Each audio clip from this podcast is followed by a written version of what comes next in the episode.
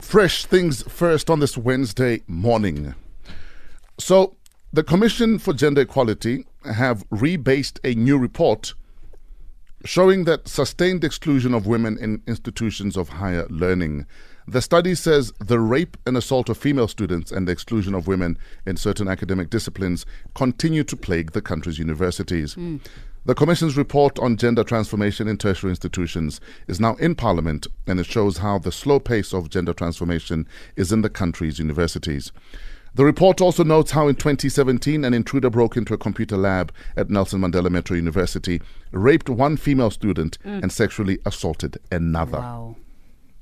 Mm, The brazenness, though.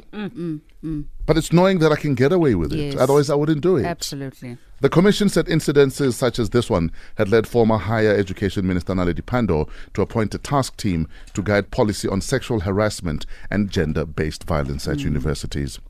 The Chapter 9 institution is now calling on Parliament to support its recommendations for dealing with gender based violence and gender transformation.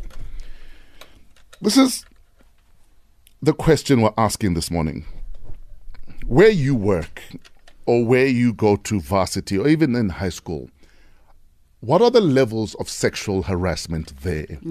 I'll tell you why I'm asking. In our industry, it's actually insane.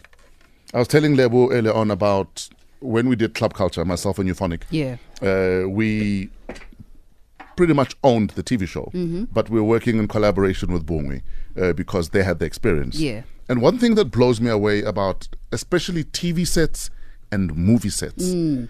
is how you guys are Objectified, objectified. sexualized. You are groped. You. It's insane. Yeah. Yeah. And it doesn't matter if you're the director or the executive producer Of the Or show. it does not as matter. long as you're female. I still experience it today. Like I'm still your boss signing off your invoice. It and is yet somebody is insane. groping you. Yeah.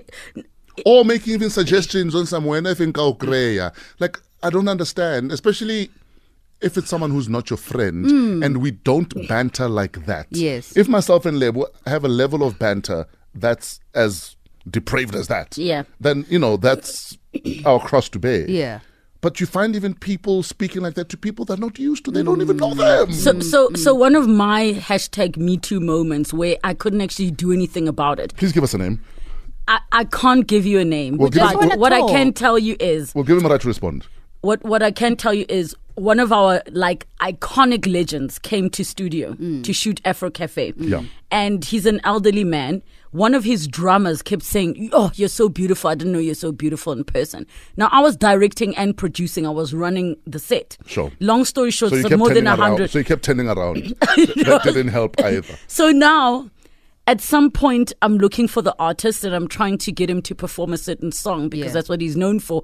And he was being undecided. So I go to the drummer and I'm like, listen, can you just talk to him? And he's he's ignoring me. He's staring at me. He's like, you're so beautiful. You are doing things to me. And then he grabs my hand and he says, let me let you feel what you're doing to me. You are I'm not lying. joking. We're in Ways. we're in the control room, and like my assistant was there. We were just like, what the f is going on? Wow. So I had to walk away and keep shoot because who am I going to tell? What am I going to do? Wow. Wh- What am I going to do? Must I say? I mean, the p- there's a part of me wanted to say we're shutting down the set. We're not shooting, but then what? Maybe you should have. No, th- I did want to. But I think I also was caught off guard that somebody was trying to make me feel his genitalia so blatantly. dude the number of times i've had musicians i can't name names just blatantly try and kiss me or grab my behind in studio That's I think half the problem is you guys are scared to call them out publicly. of course we're scared because then what's going to happen to us what's going to happen to me Erlebogile, who everybody's like oh she's made it one of the women doing these great things in tv in radio and music but i'm still alone there i don't have protection And if you find other people that have been through this that are willing to speak out, would that help? as long as there is somebody waiting to do what I am doing for free, I'm not safe. Is the other Mm, problem. as long as there's somebody waiting and willing, that's why we can't boycott anything. We can't do anything of significance. And, and because I know how our industry works, you'll be isolated. You'll Mm. Yes. Mm-hmm. all of a sudden be treated like you are imagining these things. Yep. Mm-hmm. Uh, she's a problem. A problem. Yeah. She's a rabble Difficult to rouser. Of work course, with, of course. difficult to work with, don't work with her. So it's very real and it's sad. Tell us about where you work. How bad is it? Whether it's sexual harassment, exclusion, or you feeling like you're a piece of meat before you are a worker.